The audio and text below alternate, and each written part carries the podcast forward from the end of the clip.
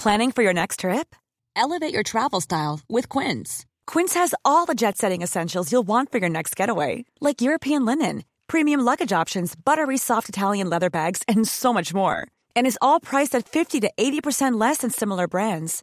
Plus, Quince only works with factories that use safe and ethical manufacturing practices. Pack your bags with high-quality essentials you'll be wearing for vacations to come with Quince. Go to quince.com slash pack for free shipping and 365-day returns.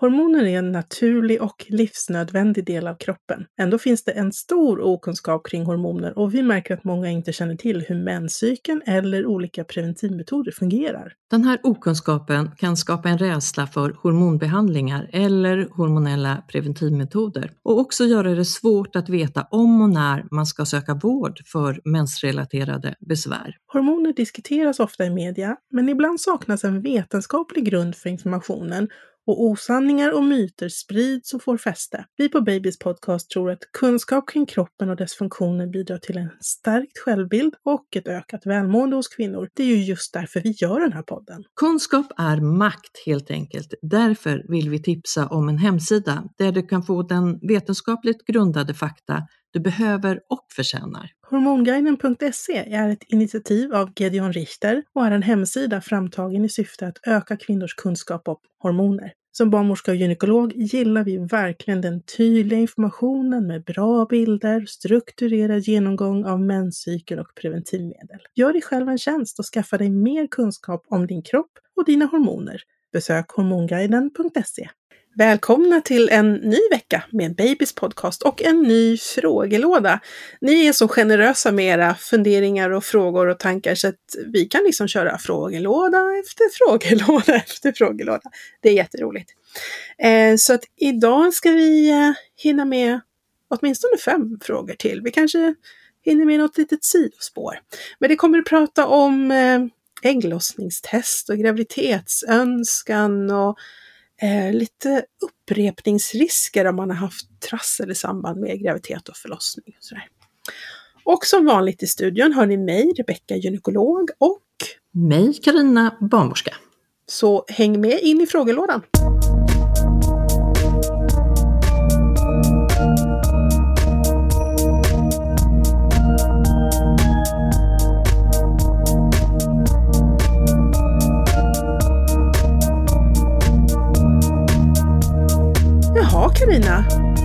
Var det dags igen. Nu, båt igen bara. Båt med de här igen. Frågelåda. frågorna. Ja. Ja, det, det är jättekul. Det är jättekul. Men du, du, du nämnde ägglossningstest. Många frågor på det. Mm. Och det är en Ja. tjej som undrar här. Precis, vi har plockat en fråga som var ehm, den täckte in ganska mycket nämligen. Det står så här. Jag testar mitt ägglossningstest varje månad, trackar flytningar etc. Jag får aldrig något utslag på test. Jag har sällan typiska ägglossningsflytningar. Kan jag ha ägglossning ändå? Ehm, och då, jag får nästan dela upp det där i två. Det är liksom testet och det är de här flytningarna. Ehm, om man pratar om en typisk ägglossningsflytning så är det ju så att eh, ett till två dygn innan ägget lossar så förändras flytningen på grund av att vi har höga östrogennivåer. Och då brukar flytningen bli genomskinlig eller kristallklar, kanske lite äggviteaktig. Den brukar bli eh, trådig eh, eller lite klibbig, men man pratar ofta om tråddragningsfenomen, det vill säga att om man tar lite av flytningen mellan tumme och pekfinger och så drar man isär tumme och pekfinger så blir det som små trådar emellan där. Eh, så att det är ju ett sätt att eh, hålla koll på eh, när man har ägglossning, när i sin cykel. Det här kan vara olika lätt för olika personer. Det eh, kan för en del krävas lite mm, övning. Eh, de flesta kan lära sig det här eh, att göra det. Men man får liksom vara lite idog och kanske också lite nyfiken på sin egen kropp för att hålla på med det. Så det, det är då, då det som den här personen menar med att den trackar sina flytningar. Eh, sen finns det ju då ägglossningstest som är eh, stickor som man kissar på. Nästan alla ägglossningstest på marknaden eh, testar för ett hormon som heter LH, luteiniserande hormon. Och det är ett hormon som eh, bildas i vår hjärna och som har en peak, alltså en topp, eh, precis dygnet innan ägget lossar. Och det här har man då eh, kunnat använda för att eh, helt enkelt mäta när ägglossningen ska ske. Får man ett utslag på sitt ägglossningstest så vet man att nu är det ett dygn kvar till min ägglossning. Eh, det finns ju inga sådana test som är hundraprocentiga, så är det ju aldrig. Det finns alltid lite felkällor. Det kan också vara så för en del eh, att de får utlo- liksom, den här ägglossningstestet ger utslag flera gånger i månaden. Och det är till exempel kvinnor med polycystiskt ovariesyndrom eller PCOS. För de har väldigt ofta höga LH-nivåer hela tiden i sin cykel. Och det kan göra att det här ägglossningstestet eh, helt enkelt spårar ur och signalerar ägglossning en gång i veckan, liksom, fast man inte har det. Sen finns det ett sätt till som inte är med i den här frågan, men som jag tänker är bra att nämna. Eh, och det är att man kan eh, mäta sin temperatur, sin basaltemperatur på morgonen när man vaknar. Eller att man hjälp, med hjälp av en sån här smart ring som man kan ha på sig när man sover, den mäter basaltemperaturen när man sover. För då är det så att när ägglossningen har skett så stiger basaltemperaturen med en halv grad. Eh, blir det en graviditet så kommer den här temperaturhöjningen att ligga kvar och blir det inte en graviditet så går den här temperaturen ner till normalläget igen. Så att man kan ju använda någon av de här metoderna eller kombinera alla tre för att tracka sin ägglossning. Och vilka eh, rekommenderar du där då, Rebecka? Jag, jag, jag är ju en kombomänniska. Jag tycker att mm. det är bra att eh, liksom, kombinera alla tre. Eller kombinera åtminstone eh, temperatur med eh, flytningar. Det blir mer säkert? Ja, alltså LH, eh, de här LH-stickorna, eh, de kan vara bra som komplement också. Men, men där finns ju den här fallgropen för de som har höga LH-nivåer, att det kan bli lite sprattligt för dem. Jag tycker man får välja det som känns praktiskt också. Jag vet att inte alla känner sig superbekväma med att undersöka sin flytning. Tvingar in själv inte till det då, utan välj stickorna istället. Men Eh, men många patienter jag träffar kör en kombination av alla tre faktiskt. Eh, men det jag tänkte på med den här personen som jag faktiskt testat med ägglossningstest, som inte får något utslag då på dem och har väldigt sällan de här typiska flytningarna. Kan jag ha ägglossning ändå? Eh, och då, då kan man ju aldrig liksom utan att ha undersökt säga helt säkert, men jag skulle säga att det är inte så sannolikt. Eh, att liksom aldrig få de här typiska flytningarna och dessutom inte få något utslag på ägglossningstestet tycker jag ändå talar ganska starkt för att det inte är en ägglossning. Eh, när vi gör fertilitetsutredningar och eh, vill veta om det sker en ägglossning så lägger vi ju till några andra metoder som eh, kan vara ännu säkrare och det är ju i blodprov testa hormonet progesteron och testa det ehm, eh, ungefär 7 till 8 dagar efter ägglossningen, för då ska det liksom ha stigit ordentligt. Så att en stegring i progesteron är då ett tecken på att det har skett en ägglossning. Man kan också titta med ultraljud eh, för att se eh, Fanns det en äggblåsa? Och så kan man titta igen. Har den försvunnit? Då har det skett en ägglossning. Så att det blir lite pusselläggande för en del. Men den här personen som inte får något eh, inte får någon signal om att det sker en ägglossning, om man då har hållit på så ett år, då tycker jag att man ska söka hjälp, söka utredning, för då kan man göra även annat som blodprov och ultraljud för att få lite mer svar på varför det här inte verkar fungera. Och då tänker du i första hand, som du brukar säga, gynekolog, funkar inte det? Vårdcentralen för att få en remiss? Ja, en ut, Precis, utredningen ska ju göras via gynekolog. Eh, mm. och där bor, beror det ju på var i landet man bor om man kan söka direkt till gynekolog.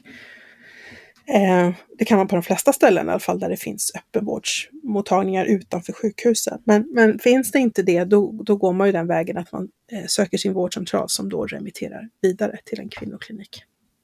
Och då är ju min fråga återigen, som vi tidigare varit inne på, den där digitala, digitala tjänsterna som finns nu, kan man få en remiss via dem om man har svårt att få det på annat sätt?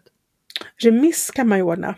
Däremot så, eh, så gör man ju inte fertilitetsutredning via digitalvård eftersom det faktiskt ingår att göra gynekologisk undersökning, ultraljud och så vidare. Men är det så att man stöter på patrull och inte lyckas ens få en remiss från sin vårdcentral så eh, så kan man ju göra en första bedömning via den här digitala vården och så kan man remittera därifrån det är en Ja, men det- möjlighet. Ja, för det är så jag tänker att många gånger så är det ju lång, lång väntan även till vårdcentralen och eh, då kan man ju bespara sig den via, eller ja, ja, via de här Ja. digitala tjänsterna. Den, lång, den långa väntetiden blir nog snarare då till kvinnoklinik i de regioner där det inte finns Mm. eh, gott om gynekologer. Liksom. Tyvärr. Mm. Oh, tyvärr, vi får klona gynekologer. Ja, Mm. det kan vi börja med. Det får bli våran, våran så här, vi kan ha ett litet dotterföretag du och jag Carina som klonar barnmorskor och gynekologer. Ja, men du som lilla My som, som går där och stampar och, och Ja, du kan väl göra det också när du ändå är i farten Ja. ja. på dem. Mm. Mm. Yes, vad hade vi, hade vi något mer att säga om, om det här? Fick hon svar på om hon hade ägglossning ändå? Troligtvis nej. Jag skulle säga eh, troligtvis inte. Det, det, det talar ju mot att, att det är en ägglossning här. Men 100% kan man ju inte säga bara på den här historien. Utan som gynekolog skulle jag ju vilja undersöka med ultraljud och ta blodprover. Men, men det är liksom lite bestickande att det aldrig blir en sån här flytning och aldrig utslag på ägglossningstest när det ändå är någon som är så pass medveten och håller koll. Så det. Mm. Mm. Ja, bra. Vi har en fråga som vi nästan har haft i en eh, tidigare frågelåda, Rebecka. Det är den här eh, när man har en önskan om graviditet och få barn, hur det kan påverka ens försök. Och då skriver man, vi har försökt länge men får inte till det. Och vi har ju pratat om då tidigare om den här stressen kan påverka.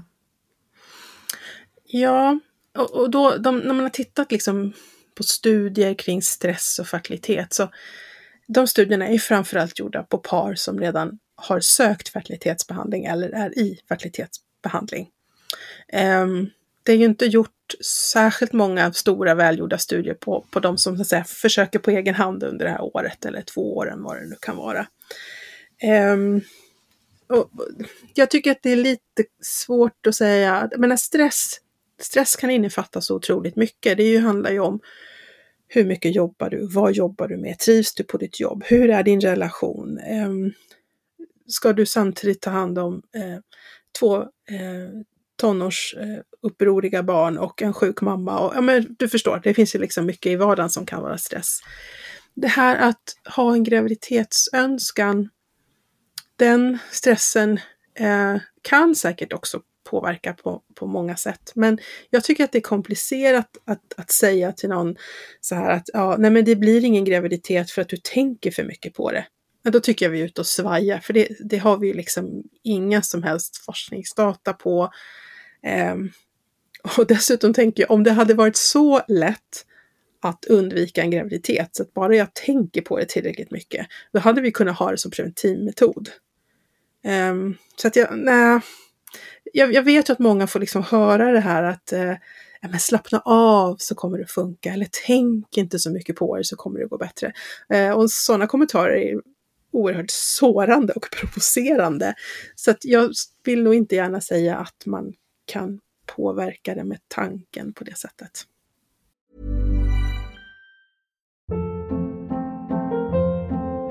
Hold up. What was that? Boring. No flavor. That was as bad as those leftovers you ate all week. Kiki Palmer here, and it's time to say hello to something fresh and guilt-free. Hello Fresh. Jazz up dinner with pecan-crusted chicken or garlic butter shrimp scampi. Now that's music to my mouth. Hello Fresh. Let's get this dinner party started. Discover all the delicious possibilities at hellofresh.com.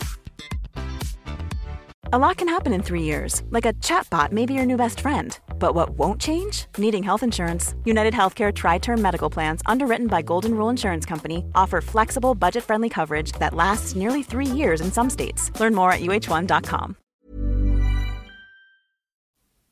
Var jag jätteflummig nu? Jag vet inte.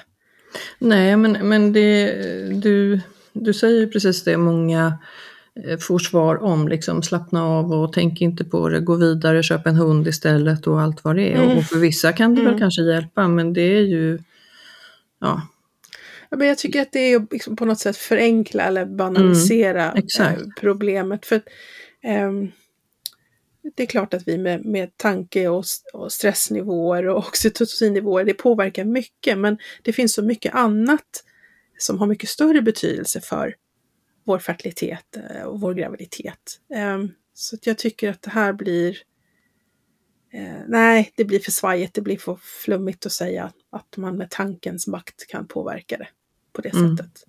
Då mm. borde man ju liksom tänka så här, ja men om jag bara tänker tillräckligt positivt så, så blir jag gravid och det funkar ju inte så heller. Eller så vinner jag en miljon.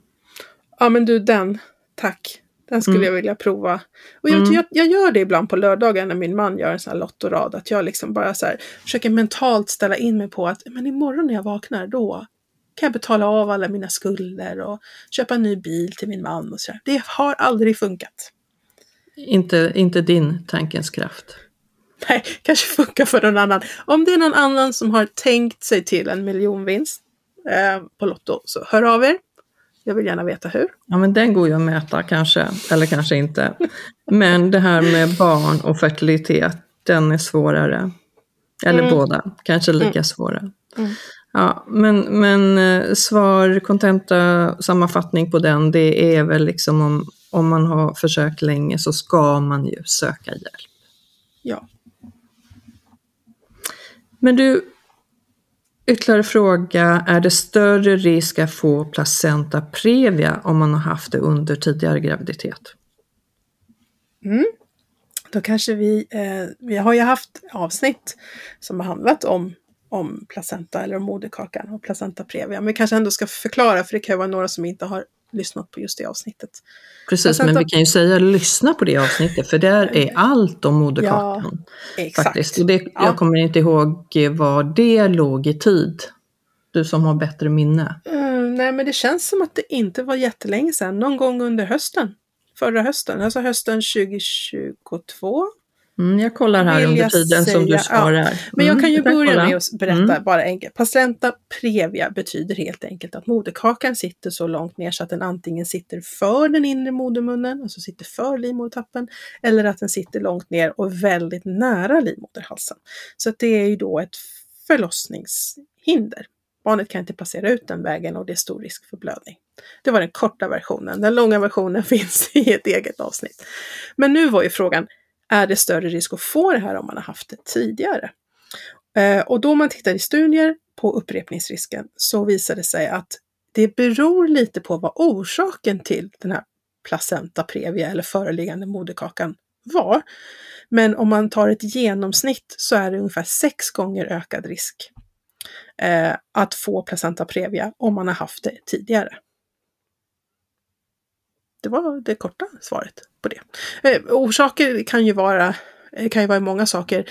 Eh, man vet att eh, om det befruktade ägget fäster in i livmoderväggen ganska sent, att det tar ganska många dagar och ägget hinner vandra längre ner, så är det ökad risk. Det, eh, man har sett att det finns en koppling till exempel till att man har fött många barn, det finns en koppling till tidigare kejsarsnitt till exempel. Vissa studier har visat en koppling till IVF.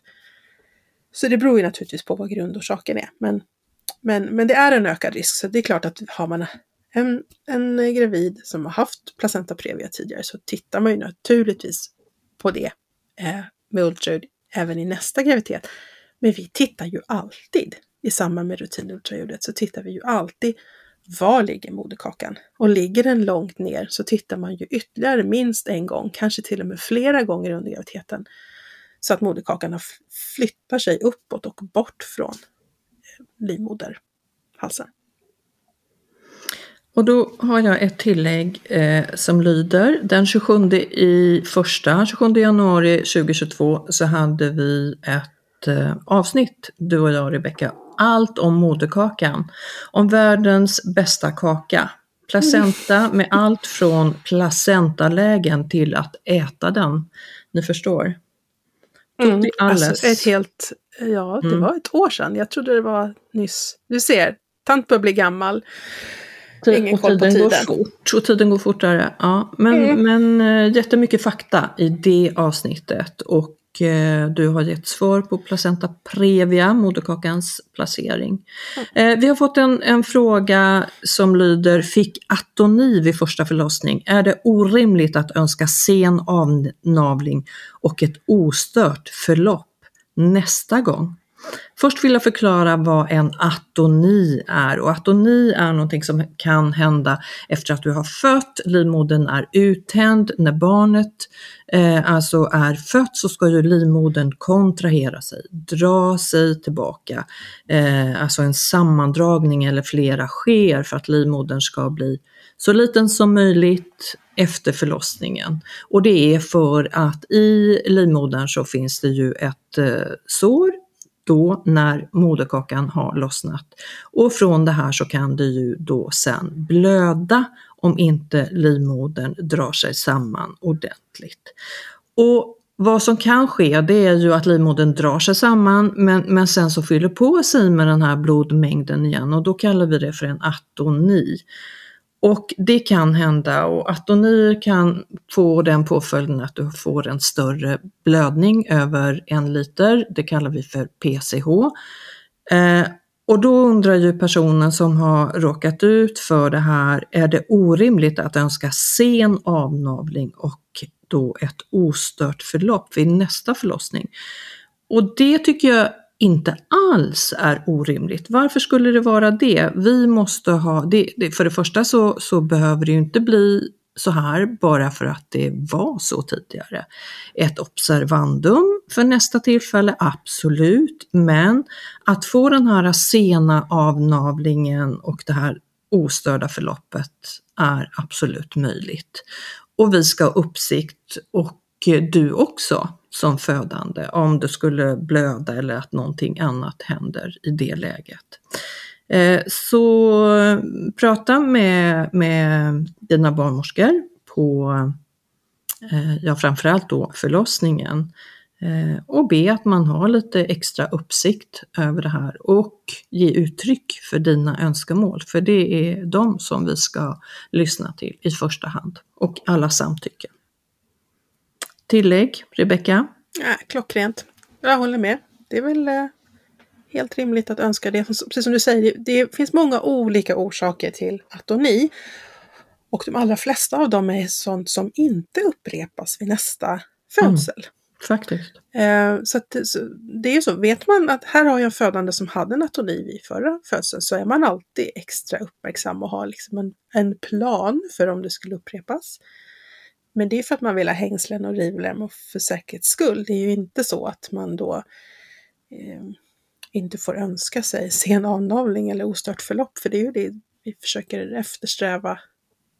Vi vill ju att det ska vara så normalt som det bara går. Mm, och sen är det ju så, eh, eh, kodordet här är ju önska, sen kan vi ju aldrig lova vad som kan hända. Det kan alltid hända saker som gör att vi inte kan uppfylla den födandes önskan eller partners önskan. Men, men, men i de allra flesta fall, så att säga, om det inte finns något medicinskt hinder där och då så, så strävar vi alltid åt det hållet. Absolut. Mm. Eh, en sista fråga. Mm. Den lyder, Rebecka. När får man tillbaka mensen efter förlossningen? Det har gått 13 månader nu och ingen mens. Ammar fortfarande. Och där är det ju så, för det första så är det ju väldigt individuellt hur, hur snabbt ägglossning och då påföljande mens kommer igång efter att man har fött. Eh, det är ju också så att om man ammar så kommer det ju här att fördröjas. Helamma till exempel gör ju att ägglossningen hämmas. Det har vi ju eh, pratat om tidigare. Eh, men det, det är väldigt individuellt eh, hur länge den här hämningen ligger kvar och eh, man kan inte säga så här att om du ammar fyra gånger om dagen så kommer inte mensen, men om du ammar tre gånger om dagen så gör den det. Det är faktiskt individuellt. Så att eh, det blir ju svårt att svara just på den här frågan för att jag vet ju inte hur ofta den här frågepersonen ammar.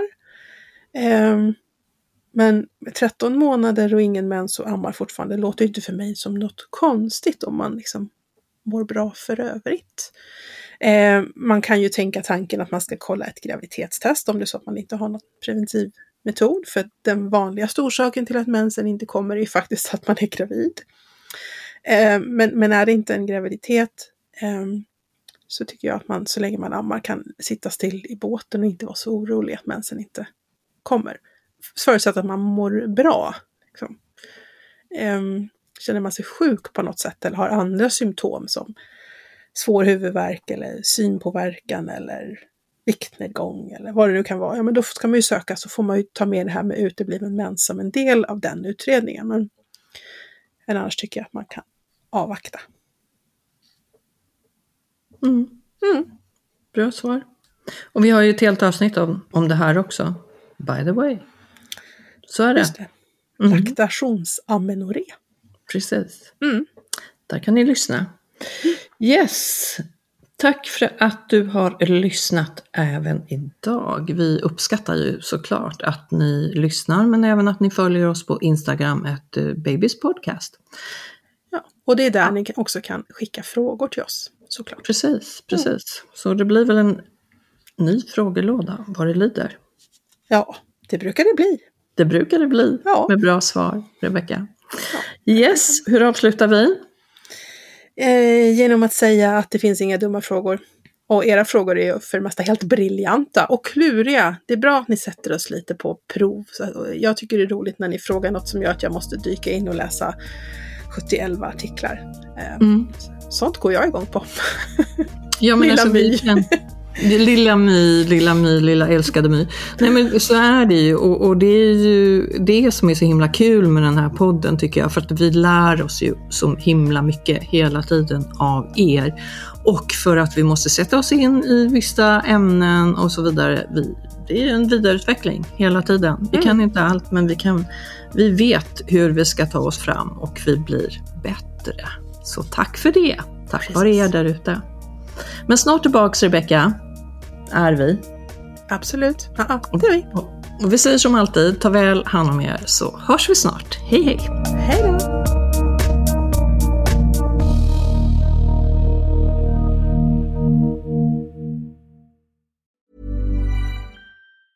Have catch yourself eating the same flavorless dinner three days in a row? Dreaming of something better? Well, HelloFresh is your guilt-free dream come true, baby. It's me, Gigi Palmer. Let's wake up those taste buds with hot, juicy pecan crusted chicken or garlic butter shrimp scampi. Mm. Hello Fresh. Stop dreaming of all the delicious possibilities and dig in at HelloFresh.com. Let's get this dinner party started. Hi, I'm Daniel, founder of Pretty Litter. Did you know cats tend to hide symptoms of sickness and pain? I learned this the hard way after losing my cat, Gingy. So I created Pretty Litter, a health monitoring litter that helps detect early signs of illness by changing colors, saving you money and potentially your cat's life. Pretty Litter is veterinarian developed, and it's the easiest way to keep tabs on your fur baby's health right at home. Go to prettylitter.com and use code ACAST for 20% off your first order and a free cat toy. Terms and conditions apply. See site for details.